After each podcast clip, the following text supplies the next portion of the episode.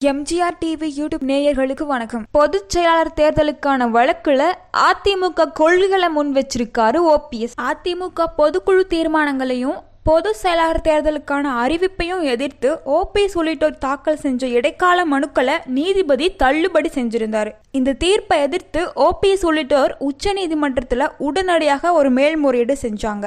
நேற்றுக்கு ஓபிஎஸ் தரப்பு மேல்முறையீடு மனுக்கள் எல்லாமே விசாரணைக்கு வந்துச்சு. இந்த விசாரணையில எந்த விதமான உத்தரவையும் நேற்றுக்கு நீதிபதிகள் பிறப்பிக்கல.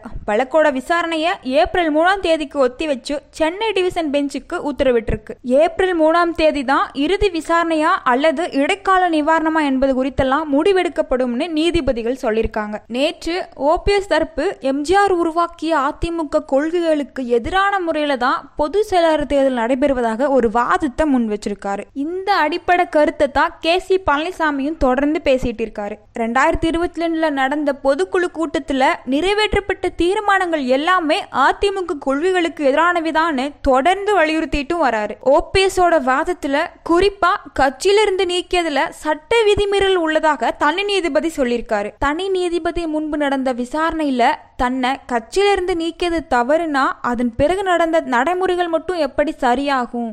எனவே இடைக்கால நிவாரணம் கிடைக்கிற வகையில வழக்கை எடுத்து விசாரிக்க வேணும்னு ஓபிஎஸ் தரப்புல வாதிடப்பட்டிருக்கு. ஓபிஎஸ் கட்சியிலிருந்து நீக்கப்பட்டது தவறுன்னு சொன்ன நீதிபதி தீர்மானத்தை இன்னும் ரத்து செய்யல. அது போக இன்னும் ஒருங்கிணைப்பாளர் இணை ஒருங்கிணைப்பாளர் பதவிகள் காலாவதி ஆகிருச்சுன்னு உயர் நீதிமன்றமோ உச்ச நீதிமன்றமோ இன்னும் சொல்லல. பொதுச் செயலாளர் தேர்தல் தடைக்கான வழக்குல தீர்ப்பு முற்றிலும் அதிமுக கொள்கைகளுக்கு எதிரான ஒண்ணுதான். அதிமுகவில் எழுபத்தஞ்சு சதவீத உறுப்பினர்கள் எடப்பாடி பழனிசாமி டீம்ல இருக்கிற காரணத்துக்காக கட்சியோட அடிப்படை விதிகளை மாற்றியமைக்கிறது அதிமுக என்ற பேரியக்கத்திற்கே ஏற்பட்டிருக்கிற மாபெரும் இழுக்கு. இந்த வழக்குல ஓபிஎஸ் இபிஎஸ் யாரா இருந்தாலும் அவங்கள தலைவர்களாக தீர்மானிக்க போறது என்னமோ மக்கள் மன்றம் தான் இந்த நீதிமன்ற தீர்ப்பு பொதுக்குழு உறுப்பினர்களோட ஆதரவு எல்லாமே மக்கள் மன்றத்தில் எடுபடாது. மேலும் பல அரசியல் செய்திகளுக்கு எம்ஜிஆர் டிவி யூடியூப் சேனலை சப்ஸ்கிரைப் செய்யுங்க.